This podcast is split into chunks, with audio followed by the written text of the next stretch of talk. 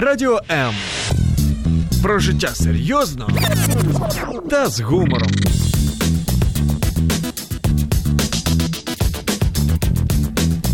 Радіо М.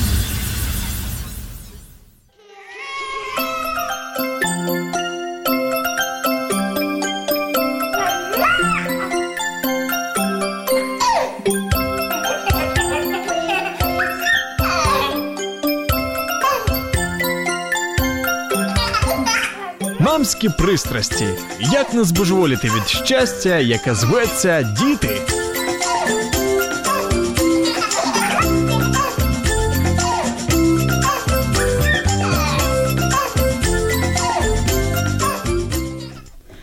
Говорят, в теле взрослого человека 75 километров нервов. Мотать, не перемотать. Чем, собственно, и занимаются наши дети. Я осмелюсь предположить, что в теле ребёнка, несмотря на то, что они намного меньше взрослых людей, нервов этих побольше.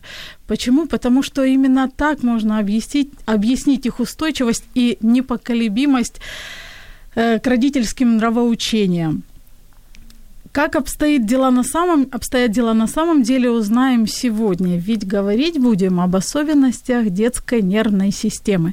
Меня зовут Любовь Гасанова, это программа «Мамские страсти», и сегодня у нас в гостях очаровательная и очень умная женщина Ирина Гордиенко, детский невролог и психиатр, бобат-врач, кандидат медицинских наук, руководитель отдела развития медицинского центра «Особливі».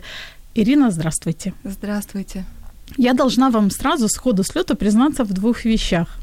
Первое – это то, что когда я искала информацию о вас, я узнала, что существуют такие бобат-врачи. Это для меня стало открытием. Я, конечно же, быстренько спросила у Гугла, кто эти интересные люди, но думаю, чтобы наши радиослушатели сейчас не отрывались от эфира, может быть, вы в двух словах расскажете, кто такие бобат-врачи? Очень кратко постараюсь сказать. И действительно, есть бобот-терапевт, а есть бобот-врач. Бобот-терапевт – это, по сути, физические терапевты. Сейчас в нашей стране такая специальность набирает силу. Это автономные специалисты. Это специалисты, которые занимаются развитием ребёнка и помогают ребёнку с ограниченными моторными возможностями смочь в жизни как можно больше. И есть специальные приёмы, которые профессиональным языком называются фасилитацией. И это есть аналитика того, что может ребёнок.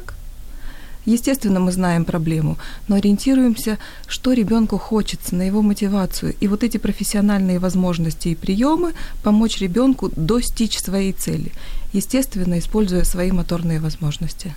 Угу. Спасибо. Второе моё признание в том, что на самом деле я очень долго искала специалиста в области неврологии для того, чтобы пригласить в эфир и поговорить, и задать вопросы, которые волнуют меня и волнуют, я знаю, что многих мам. И сегодня я очень счастлива, что вы у нас в студии и уже готова засыпать вас своими вопросами.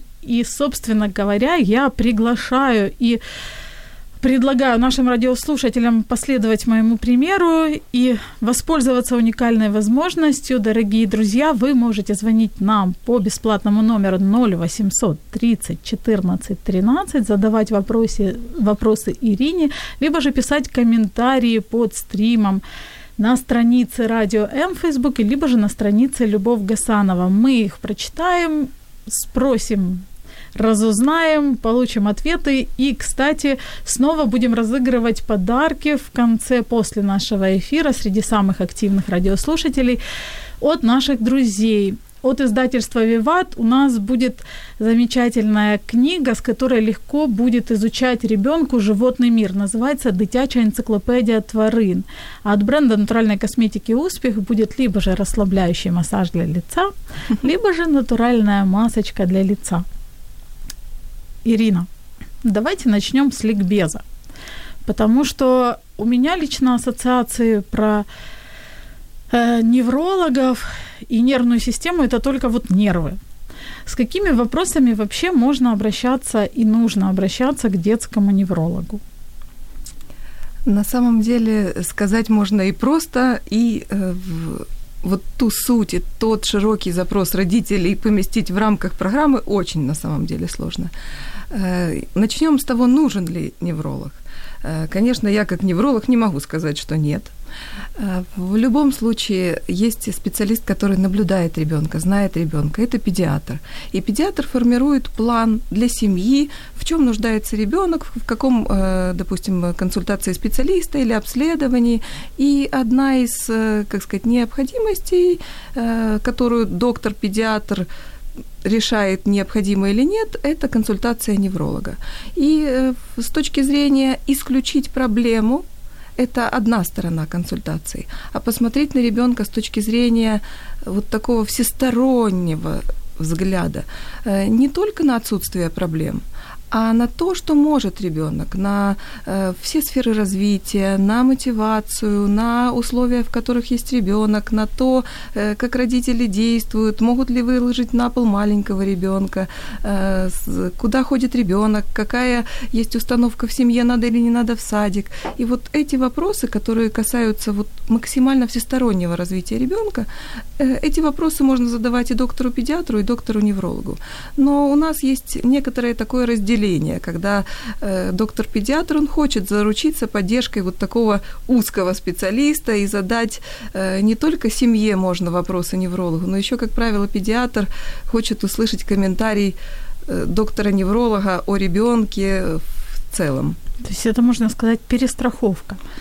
Я бы не сказала, что это перестраховка. Это есть вот такая командная работа и называется комплексный подход, если с точки зрения специалистов говорить, комплексная услуга. И она на самом деле имеет место быть, потому что вот тот точный ответ, общий ответ, не разрозненные комментарии специалистов, которые семье, придя домой, очень сложно выполнить, а вот такой общий, слаженный ответ, потому что любой семье всегда хочется подсказать. Всегда есть такие мелочи, которые могут мучить родителей, которые между собой могут поссориться и так и не прийти к точке единой. И вот в этом ключе есть смысл задавать вопросы доктору-неврологу. Но я знаю, что до года детям обязательно вот рекомендуют практически все врачи осмотр у невролога, ну и ещё у некоторых узких специалистов. Необходимы ли профилактические осмотры для детей старше? Точно на первом году жизни практически каждая семья попадает к доктору-неврологу. И у невролога есть, по сути, несколько задач. Одна задача – увидеть ребёнка в целом, его физические возможности, исключить неврологические составляющие. Это есть профильная вот такая задача. И посмотреть на ребёнка максимально широко и дать такие рекомендации, которые вот в раннем детском возрасте помогут родителям увидеть потребности ребёнка, возможности ребёнка, и так сорганизовать свою взрослую жизнь, чтобы своим поведением помочь ребёнку развиваться гармонично, вот так слаженно и целостно. Потому что всегда есть сложность родителю повлиять, вот очень хочется додать, иногда это гиперопека. Некоторые родители понимают, что возраст такой и пластичность нервной системы, и нужно всё успеть, и создают условия иногда, такие, как считают нужным. Это иногда очень сложно для ребёнка. И то, как сделать эти условия максимально нужными для ребёнка. Вот иногда в этом много конфликтов интересов даже в одной семье, как лучше поступить. А можно ли выделить какую-то возрастную категорию? То есть, например, сказать, что от года там, или от 0 до 3 самый важный возраст для развития нервной системы. Такое возможно? Или же этот промежуток намного больше? Мы как раз продолжаем ваш вопрос на втором году и дальше, насколько важно и как часто посещать доктора-невролога. Так вот, на первом году действительно нужно чаще, в дальнейшем по мере роста ребёнка действительно получается даже так на практике реже. И если там какой-то возраст, допустим, первый год, или первые 3, или первые 5, или первые 7. Так вот, на сегодня мы знаем, что развитие ребёнка вот неимоверное, вот такое внутриутробное. Там есть разные фильмы в интернете, насколько это просто в космической скорости происходит развитие внутриутробно. Так вот, мне как доктору-неврологу мне нужно сказать, что эта скорость не останавливается, а даже где-то увеличивается в первые годы жизни действительно. И огромной сложности процессы в нервной системе, в структурах, в функциях, в том смысле, что как формируется ребёнок, как личность ребёнка формируется, как это выглядит в нейробиологических процессах в мозге. И этому процессу нет остановки. и нет остановки всю нашу жизнь. И даже в таком нашем далеком возрасте и будущем. Вопрос в том, что процессы в мозге все время актуализируются от личного опыта, от того образа жизни, который мы ведем, и, естественно, который ведет ребенок.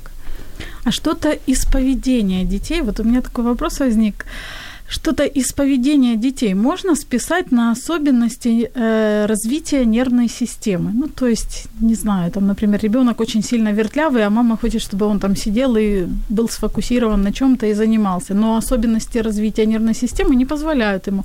То есть, вот такие вещи какие-то есть? Таких вещей действительно очень много. И есть, допустим, установки и ценности в семье. Вот есть определенные представления о том, какой должен быть мой ребенок, о том, какой он на самом деле, какая у него конституция и так далее. А есть условия, которые, ну, если уж совсем просто сказать, вот есть то, какой ребенок, какая его нейробиологическая основа, и его генетика, эпигенетика, такие термины медицинские, а есть то, как ребенок, вот про этот образ жизни и про личный опыт ребенка, то, как он живет каждый день, чем наполнен его день. И то, как ребенок действует изо дня в день, условно, профессиональным языком мы называем контекст ситуации, и отношения родителей в семье, и отношения детско-родительские. Вот это всё складывается воедино. То, что есть в самом ребёнке, и те условия, в которых ребёнок находится. Я поняла, всё сложно, не получается всё списать на особенности нервной системы. Читала о том, что у детей, в принципе, как и у всех, наверное, у детей есть два вида рефлексов. Одни те, которые остаются с нами всю жизнь, там, например, дыхательный рефлекс, а другие рефлексы, которые со временем исчезают, ну, например, сосательный рефлекс. Если я что-то говорю не так, вы меня поправите, хорошо? И читала о том, что если некоторые рефлексы не проходят в определенном возрасте, это может быть показателем к тому, что возникли проблемы с развитием нервной системы. Так ли это? Действительно, есть сложный процесс в нервной системе, можно сказать, созревания, но есть процессы, которые структурно в мозге от более ранних отделов, древних отделов до высших отделов и коры головного мозга формируются внутриутробно, и этот темп не сбавляется в первые годы жизни. В огромном количестве строятся связи в высших отделах, в корковых отделах нервной системы, вот там в коре, которая в бороздах и извилинах, вот там огромный процесс идет строительство вот тех связей, и слово называется нейропластичность. Эти связи строятся исключительно в том контексте, где ребенок получает свой личный опыт и складывает, по сути, всю сложность своей нервной системы. И эти процессы происходят снизу вверх. А развитие ребенка маленького, вот если ребенок только родился, неустойчив на поверхности, кричит, сложно приспособиться к другим условиям жизни, и ребенок начинает развиваться сверху вниз, это видно очень наглядно на таких вот моторных возможностях и проявлениях ребенка, как он находит взгляд матери. Это уже его первая такая возможность. И вот тут мне нужно сказать, что действительно есть очень много безусловных рефлексов, с которыми рождается ребенок. И поисковый, и сосательный, вы совершенно верно сказали. И по мере созревания, усложнения, усиления возможностей высших отделов тормозятся, угасают те рефлекторные феномены, которые даны ребенку, чтобы выжить. И это действительно есть профессиональное знание доктора, который оценивает, и почему чаще всего к 3 месяцам коллеги-педиатры хотят, чтобы невролог увидел ребенка, потому что это есть такой хороший момент увидеть, как процессы созревания нервной системы отражаются в возможностях ребёнка и как угасают те безусловные рефлексы, с которыми рождается ребёнок. А какие рефлексы должны угаснуть? Вот чтобы мама так могла посмотреть, ага, что-то как бы не то, наверное, надо сходить всё-таки к врачу. Вы знаете, каждое слово доктора, оно может быть критичным, потому что если мы говорим, да, там рефлекс, допустим, моро, или рефлекс асимметричный шейный тонический рефлекс, который выглядит как поза фехтовальщика. Вообще представляете, ничего не понятно. Вот. И сейчас мы с вами так обсудим это, и каждая мама, глядя на своего маленького ребёнка, обязательно будет смотреть, к сожалению, исключительно так ли эти рефлексы, угасли они или не угасли. И мне бы очень не хотелось, чтобы мы с вами посеяли какую-то тревогу, что нужно обязательно смотреть вот на какие-то рефлексы, как они угасают, знаки. Это действительно есть профессиональная задача доктора. А лучшее вот соединение доктора и родителя – это на приёме, когда мы смотрим вместе, доктор на свои профессиональные критерии, а соединяет знания о ребёнке с родителями исключительно о том, какие возможности.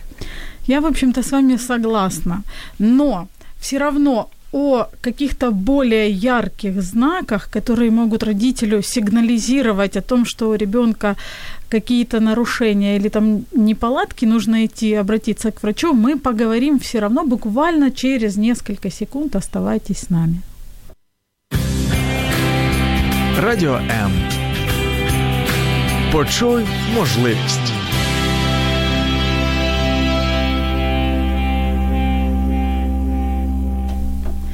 Мотаю нервы. Сколько вам клубочков?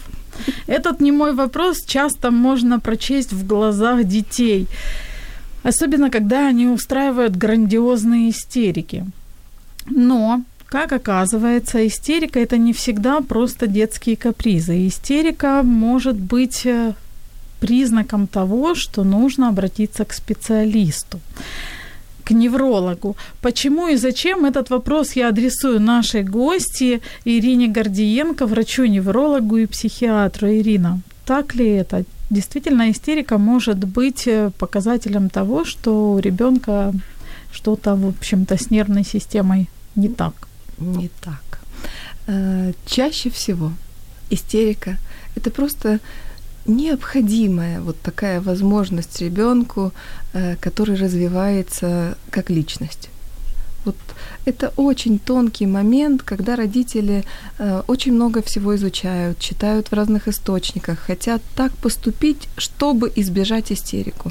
И действительно, я даже на приёме сталкиваюсь с такими чуткими, вот осознанными родителями, которые всё сделали для того, чтобы поведение ребёнка было как можно лучше, чтобы возможности ребёнка, успехи его как можно больше для него же были хороши.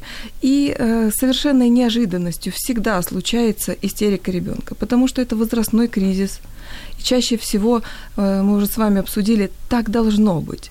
Другое дело, насколько сильно это проходит, и имеет смысл всегда прийти и посоветоваться, потому что кроме возрастного кризиса и допустимого по возрасту в разных возрастных периодах такого проявления, истерика иногда бывает вот таким способом поведения ребёнка сказать о многом. Отказаться, привлечь внимание, попросить.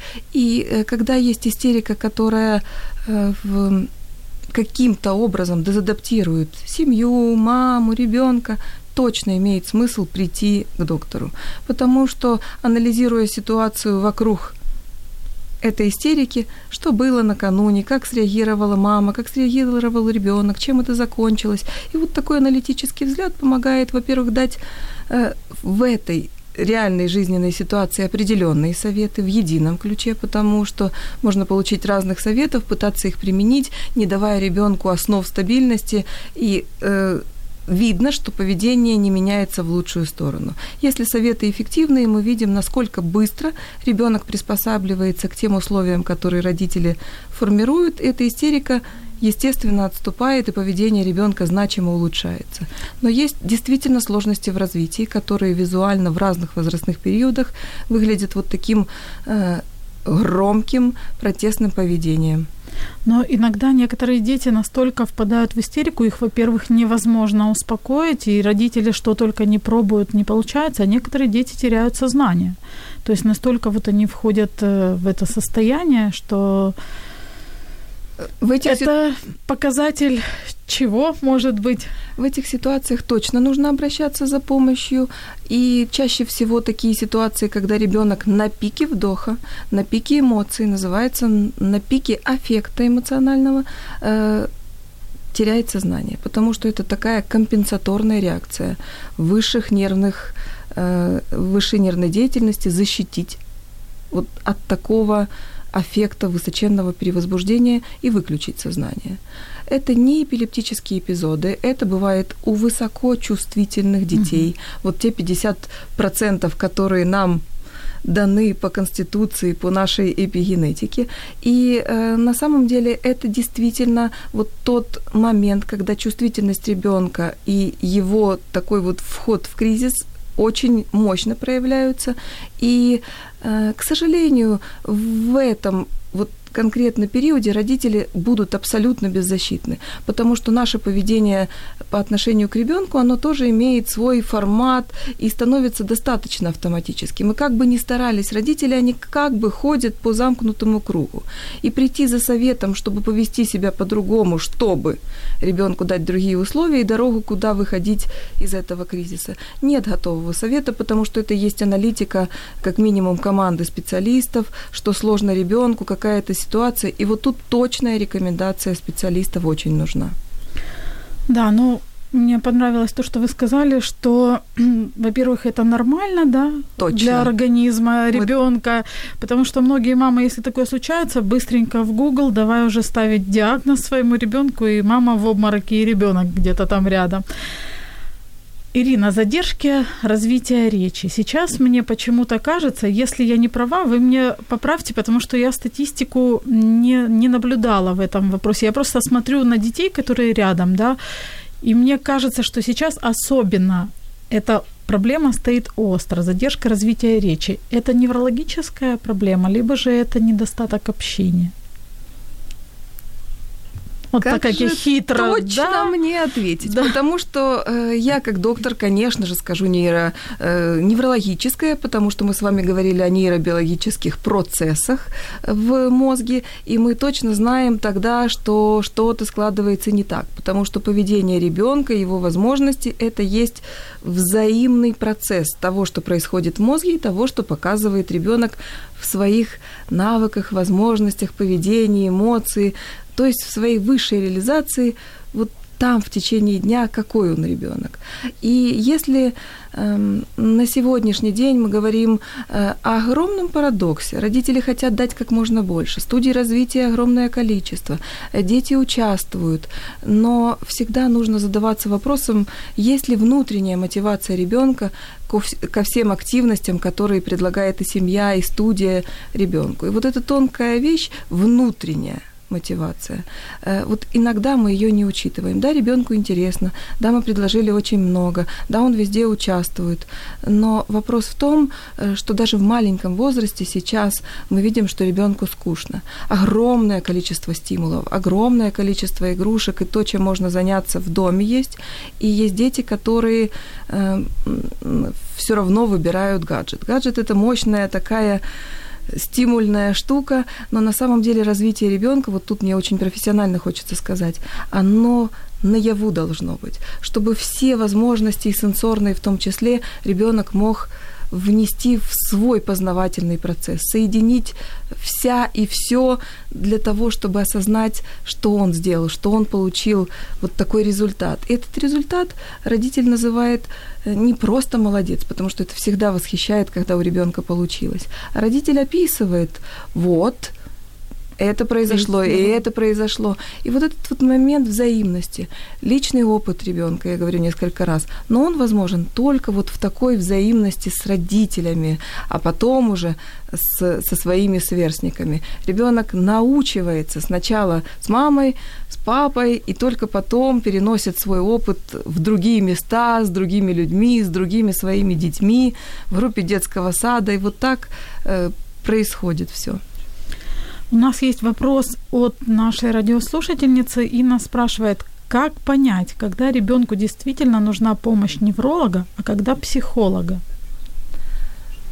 Тоже хороший вопрос, потому что мне очень часто на приёме задают вопрос родители ребёнка маленького возраста, допустим, ребёнка ближе к году возраста, когда я рекомендую пойти к психологу. Доктор-невролог рекомендует к психологу. В нашем понимании раньше было, что это, допустим, ребёнок, который там имеет какие-то сложности адаптации в садике или в школе, вот тогда имеет смысл идти к психологу. На самом деле,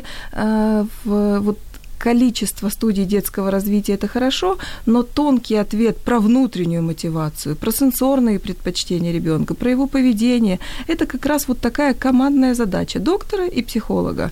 И поэтому целесообразнее чаще всего идти всё-таки к доктору, чтобы посмотреть с точки зрения, нет ли какой-то проблемы, и порекомендовать уже даже на приёме какие-то акценты точно произнести, но если родителям нужна будет практическая помощь, потому что есть готовая стратегия, которую озвучил доктор, а есть тот навык, который родитель должен себе каким-то образом получить. И лучше, чем на практической сессии с психологом, нигде так не получится для своего ребёнка понять, что именно нужно, чтобы поведение и развитие ребёнка улучшались день ото дня.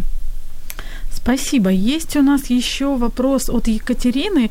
Я думаю, это будет такой, как, знаете, совсем мини-консультация. Добрый день. Аффективно-респираторные приступы у ребёнка. 1 год, 1 месяц. Начались с 9 месяцев и обычно в лёгкой форме. 1 раз в 1-2 дня. 2 эпизода с задержкой дыхания до 10-15 секунд с потерей сознания. На что обратить внимание, каким специалистам желательно и надо ли дополнительно обратиться? Спасибо.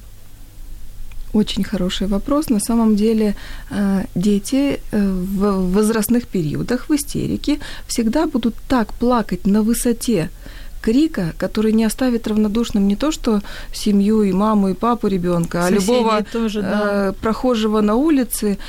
И этот крик действительно очень высок. А есть вот то возбуждение, аффект, которое уже вне пределов возможности нервной системы конкретного ребёнка. И тогда и защитный механизм, говорят, заходится, там на высоте плача может менять цвет кожных покровов от багрового до такого, называется медицинским языком, цианотичного, с оттенком таким синеватым. Mm-hmm. И на самом деле это выглядит очень страшно, это очень сильно пугает родителей. С точки зрения нейробиологических возможностей, да, есть как обморок, как вот такой аффективный респираторный эпизод. Он длится несколько секунд, которые для родителей кажутся целой вечностью. И в этот момент родитель реагирует эмоционально высоко. И это ещё больше подкрепляет уровень перевозбуждения ребёнка. И так снова замыкается вот тот порочный круг. И, конечно же, очень хочется, не видя Катерину, вы сказали, да, сказать, что как можно проще, эмоционально тише реагировать, показывать, что жизнь продолжается, что Катерина играет с той игрушкой, которая нравится её ребёнку. И вот это есть маяк такой, остров спокойствия, куда ребёнок из высоченной эмоции может переключить своё внимание. Вот если в целом и кратко, то, наверное, вот так лучше сказать. К дополнительным каким-то специалистам не нужно обращаться? Обязательно нужно прийти к неврологу, да. Просто чтобы учесть всё. С одной стороны, исключить какие-то сложности, это профессиональная задача доктора-невролога, с другой стороны, наметить терапевтический план. И вот тут мы уже с вами говорили, маленький ребёнок, нужно ли психологу, напрямую к психологу это хорошо, это может быть, но иногда эффективнее пойти вот немножечко более длительным путём. Ольга спрашивает, влияют ли изменения погоды на самочувствие и сон ребёнка? Точно влияют, потому что мы все люди абсолютно метеочувствительные и метеозависимы. И наша нервная система принимает бесконечно все ощущения извне. И, естественно, наше поведение – это такой интегративный процесс в нервной системе, в нейробиологической системе нашего мозга. И есть регуляция. Есть регуляция поведения как возможности, а есть регуляция всех возможностей в теле. Вот то соматическое, то, что делает вегетативная нервная система. И многие чувствительные дети очень резко, ярко реагируют. Это не болезнь, это вот такие характерологические описания. И в этом смысле нужно тоже увидеть ребенка, чтобы дать рекомендации, потому что, в общем, сказать закаливание, и, допустим, родители ребенка будут думать, может быть, в ванной, снижать температуру, а сколько, 34, 32 или, может, до 28 у маленького ребенка, и чтобы вот так закаливать, может, и чтобы... Может, кубики льда подбрасывать. Но всё в жизни ребенка может быть. И до льда дотронуться тоже классный сенсорный опыт. Но вопрос в том, что, да, качество жизни, образ жизни, разные условия, разные температурные, такие вестибулярные, проприоцептивные. Еще я тут профессионально могу много терминов. Последнее слово вообще да, очень понятно. Ну, в общем, так быстро про качество жизни и образ жизни не скажешь. А в целом мой ответ, что нужно как можно больше предложить вот этих разных изменений. Там, с одной стороны, мы говорим, да, должен быть там ритуал при укладывании ребёнка спать, чтобы ребёнку всё было предсказуемо, но с другой стороны, опять, если точно всё учтено, то места для адаптации уже ребёнку и не так много. А расширить свой опыт и повысить своё качество жизни и мочь заснуть в разных, в том числе меняющихся погодных условиях, вот это и есть трудность. И проходя каждый раз через трудности поведения, связанные с изменением погоды, очень важно для родителей и ребёнка, потому что только это расширяет возможности. Вот этот опыт разный, всякий, это есть жизнь, которая насыщает и родителей, и ребёнка вот этим новым опытом. Мне кажется, что даже если у родителей есть ритуал, и всё вроде идёт по плану, то дети, они всё равно вносят свои коррективы и всегда вносят для родителей как минимум точно вот этот новый опыт процесса укладывания спать. Чем старше ребёнок, тем интереснее становится. У Марины есть вопрос. Добрый день. Что вы можете сказать по поводу мультиков? Тормозит ли это развитие ребёнка? Какое время просмотра вы считаете доступным? И второй вопрос. Нужно ли с точки зрения неврологии давать ребёнку возможность самостоятельно успокаиваться во время сильного плача? Давайте про мультики и про гаджеты. У меня этот вопрос тоже был.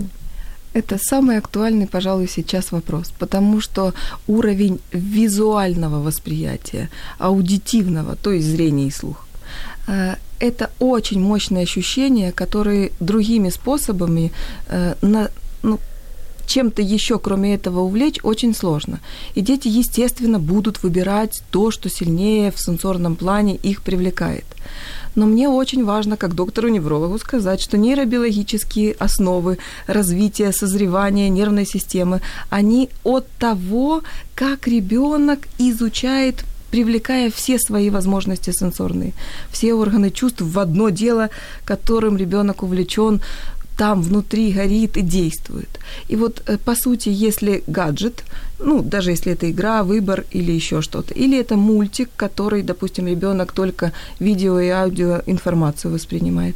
И это, к сожалению, есть вот такой сенсорный вход, но нет ответа. Потому что всё наше поведение – это вложить в дело, которым увлечён ребёнок. Вот об этом. Есть терминология, мы говорим активность и участие. Вот то, как ребёнок использует все свои возможности в реальной жизни. Он где-то это увидел, с мамой попробовал и сам может действовать. Вот это действовать сам, это то слово, которое я называю личным опытом, это невероятные актуальности возможности ребёнка. Но если, например, ребёнок посмотрел мультфильм, да, и вот он тут же или там с мамой вместе разыгрывают со своими игрушками уже вот то, что он увидел. Он это пытается там применить. Там, я иду спасать там кого-то, как какая-то там машинка, например. Это нормально? Вообще вот, знаете, я буду нудна и всё-таки спрошу, вы как невролог, что скажете? Смотреть, не смотреть? И если смотреть, то в каком количестве? Очень классный ваш комментарий. Потому что лишить ребёнка гаджета я лично считаю, что это неверно, потому что это на самом деле есть другие способы узнавать. И это очень важно, потому что уже даже сейчас в наш момент нам очень нужны разные гаджеты для того, чтобы вести свой образ жизни и иметь своё качество жизни, поэтому лишить не имеет никакого смысла. И, возможно, даже и не хочу сказать важно, но точно иногда даже нужно, чтобы ребенок был вот там со всеми заодно, знал, что дети, с которыми он дружит, и это есть одна волна того, как они могут. И если ребенок посмотрел, и это его вдохновило на такую игру сюжетную, и все хорошо, конечно, это имеет место быть, и это так должно быть. Но количество и качество того, что смотрит ребенок, должно быть под контролем у взрослого. Mm-hmm. И этому нужно уделять внимание. Если ребенок, допустим, очень долго просидел там или пролежал, и это есть опять следующий каскад того, что не должно быть, и перебрал ощущений, получил много стимулов, перевозбудился, тогда, конечно же, сложно себя контролировать в своем поведении, сложно контролировать в своих базовых потребностях в высыпании, там, поесть без мультиков. И вот мы говорим про качество жизни. Вот это качество, это есть иногда профессиональные возможности посмотреть на ребенка извне. Допустим, на занятии или еще как-то посмотреть, какими способами ребенок может действовать. Mm-hmm. Потому что на самом деле развитие ребенка – это уникальный процесс, а игра – это уникальный процесс ребенку научиться всему, по сути всему. И есть игра самостоятельная, есть игра с родителями, со сверстниками. И есть логика развития игры. Это есть профессиональные знания, что может ребенок по своему возрасту. Mm-hmm. И нужно видеть, все ли возможности ребенок реализовывает в реальной жизни своей. А вот второй вопрос, который Марина задала. Нужно ли с точки зрения неврологии давать ребенку возможность самостоятельно успокаиваться во время сильного плача? Это самый злободневный вопрос, я думаю, у каждой семьи, и на приеме у невролога совершенно точно. Самостоятельно успокаиваться – это, конечно, хорошо, и в жизни неплохо. Но тут важно, как ребенок формирует эту возможность быстро успокоиться. Очень хорошо, если ребенок так может адаптироваться, имеет такой ресурс так сделать, и это откуда-то берется. Откуда? Это из глубин того, как встретились мама и дитя при рождении. Это вот от тех отношений, которые формируются в раннем детском возрасте. Это от той безусловной любви и поддержки, и ответ на каждую секунду плача. А потом, по мере взросления ребенка, есть вот эти секунды, когда ребенок учится обратиться к маме взглядом, поднять к маме руки и прийти к ней за утешением. И вот этот вот путь... Это тоже нейробиологические основы, как ребенок личным опытом научивается. Поэтому сложно мне ответить, нужно ли. Нужно. И чем старше ребенок, тем его возможность быстро успокоиться должна быть с ним. Как прийти? Очень сложно вне контекста, вокруг конкретного ребенка дать какие-то рекомендации. Точно ребенок должен получить опыт разный в жизни, что это нужно сейчас отдать, что этим можно поменяться, что вот здесь нужно потерпеть и точно подождать, что вот здесь, да, там упало, это больно, иди, пожалею. И вот этот вот путь ребенка к маме за утешением, это есть время, которое каждый раз в копилку возможностей ребенка дает ему устойчивости, да. Поэтому, так сказать, уйти и оставить ребенка успокоиться категорически нельзя. Немедленно за долю секунды взять, не дать этого времени и пути, и утешить ребенка можно, но тогда ребенок не приобретает опыт справляться с этой ситуацией. Все индивидуально. Очень индивидуально. Это и есть вот эти такие внутренние отношения в семье. Мы очень любим устанавливать диагнозы сами, потому что у нас есть всемогущий Google. И некоторые вопросы у меня связаны именно с этим. Я их задам буквально вот через несколько секунд. Оставайтесь с нами. Ми маємо відповіді на твої запитання. Радіо М.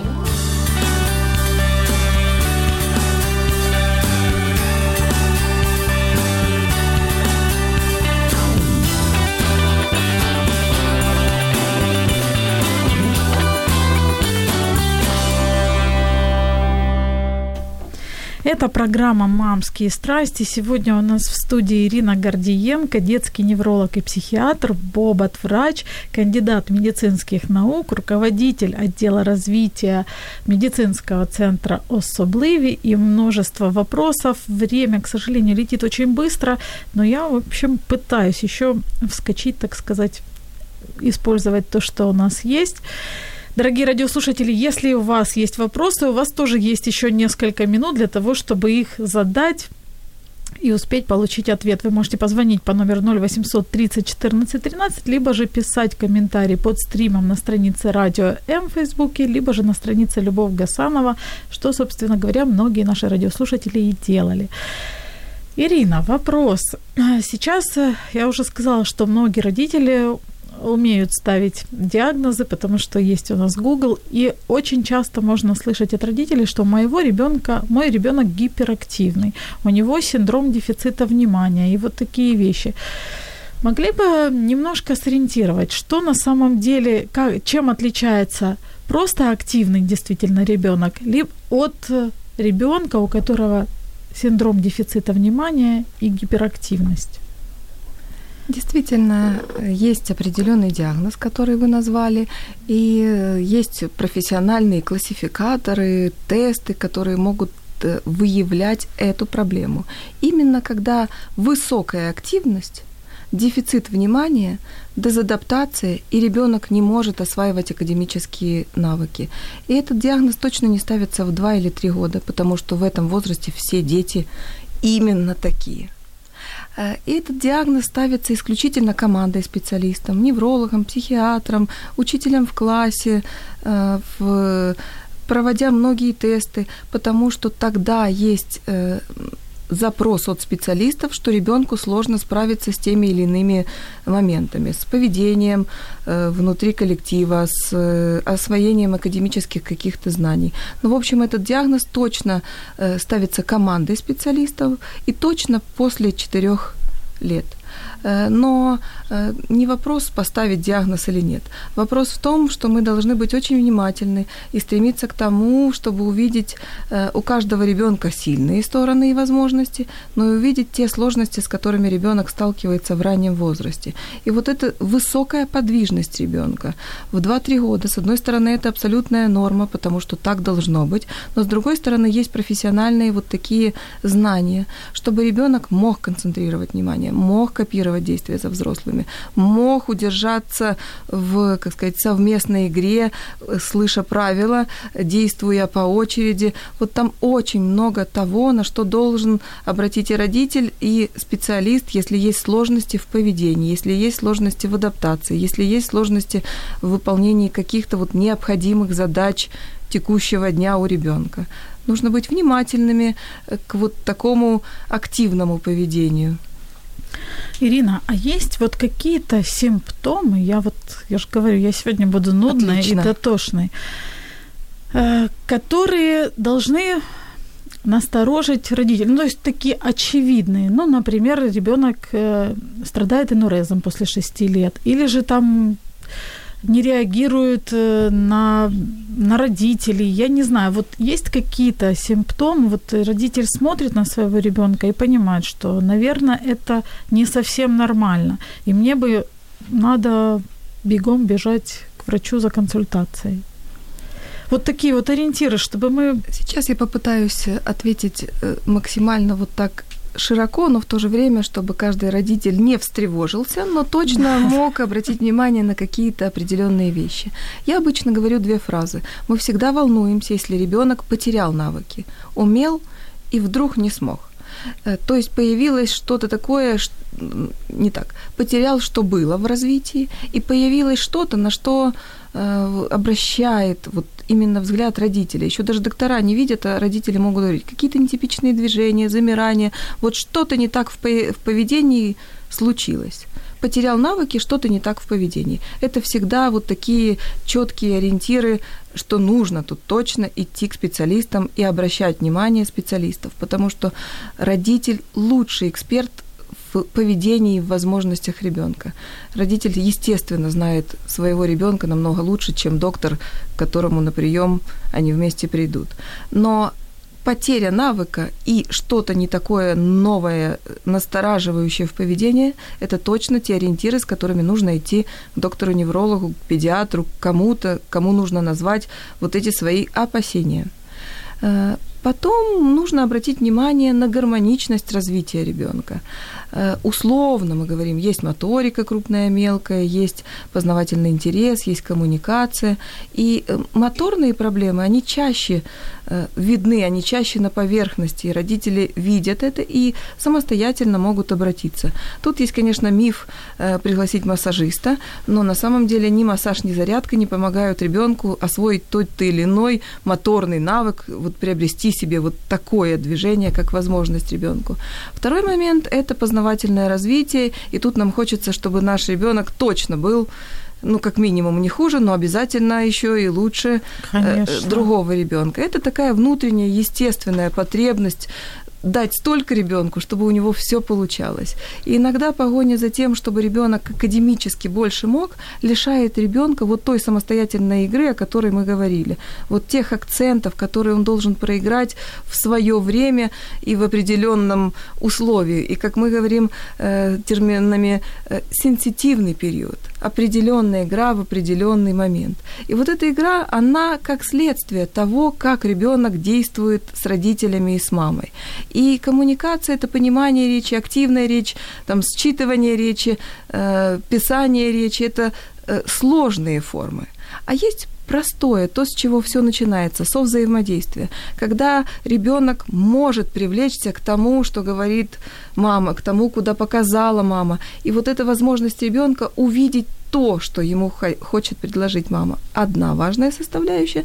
Вторая – это когда у ребёнка получилось или, наоборот, не получилось, и ребёнок привлекает внимание всех к своему делу. Вот эти два очень важных момента, они сейчас очень важны, особенно в раннем детском возрасте, потому что ребёнок может заиграться сам, одна крайность. Вторая крайность, ребёнок не может заиграться сам, ему обязательно нужно присутствие родителей. И вот все вещи вот такие в жизни, в быту, в игре, они могут тоже находиться под профессиональным вот таким взглядом, потому что, я говорила уже, в семье уже так заведено, уже так идёт. И с одной стороны, есть очень родители чувствительные, которые тревожатся и читают Google, и действительно резко могут заволноваться. А с другой стороны, есть родители, которые принимают своего ребёнка так и иногда не видят вот этих вот сложностей в развитии. В любом случае, я так понимаю, что всё индивидуально, и родители, они вот мамы, они очень чувствительны, как правило, к своим детям. Если что-то настораживает и что-то вызывает вопросы, лучше не у Гугла спрашивать, а идти к специалисту. У нас осталось ровно 2 минуты. Я задам последний вопрос, попрошу кратенько на него ответить. Раньше говорили, что нервные клетки не восстанавливаются. Сейчас говорят, что восстанавливаются. Что нам нужно делать для того, чтобы нервная система наша была здорова для нас, и, ну, нам, и для детей, для наших? Буквально у меня есть суперважная научная информация, действительно такой вот огромной научной ценности, что наши нервные клетки восстанавливаются всю нашу жизнь. Ура! Это хорошая новость. И в этом ключе у меня есть классное пожелание родителям детей точно знать, что приносит им удовольствие, кроме радости от возможности ребёнка. Потому что если есть то, чем занята семья, занята мама, её жизнь наполнена, то тогда мама успешная, и только тогда мама может увидеть, что сделал ребёнок, и просто описать. Ты это сделал». И вот это описание даёт возможность ребёнку осознать, что он сделал. Mm-hmm. И это есть ребёнка успех. Когда есть успех у ребёнка, есть его мотивация продолжить, и вот тогда это такое полное семейное благополучие, в котором растёт ребёнок, и нет предела тому, куда может ребёнок самостоятельно пойти в своём таком ежедневном поиске и развитии. Спасибо большое. Сегодня у нас в студии была Ирина Гордиенко, детский невролог и психиатр, Бобат-врач, кандидат медицинских наук, руководитель отдела развития медицинского центра «Особливі». Мне было очень интересно и очень приятно. Пишуть нам наші слушателі, цікава і актуальна тема. Я думаю, что у меня еще осталось множество вопросов. Не последняя наша встреча. Благодарна нашим радиослушателям за то, что вы были с нами, за то, что вы задавали вопросы. И, конечно же, после эфира мы разыграем подарки от наших партнеров от издательства «Виват». Это будет книга «Дитячая энциклопедия тварин» и от бренда натуральной косметики «Успех» либо же масочка для лица, либо же расслабляющий массаж для лица. Это была программа «Мамские страсти». Мы с вами услышимся в следующий четверг. До свидания. Пока. Спасибо за встречу. До свидания. До свидания.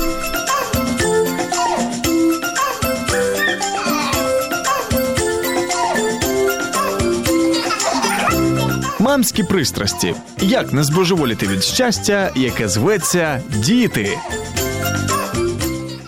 Якщо вас зацікавила тема передачі, або у вас виникло запитання до гостя, пишіть нам radio.m.ua. Радіо М. Про життя серйозно та з гумором.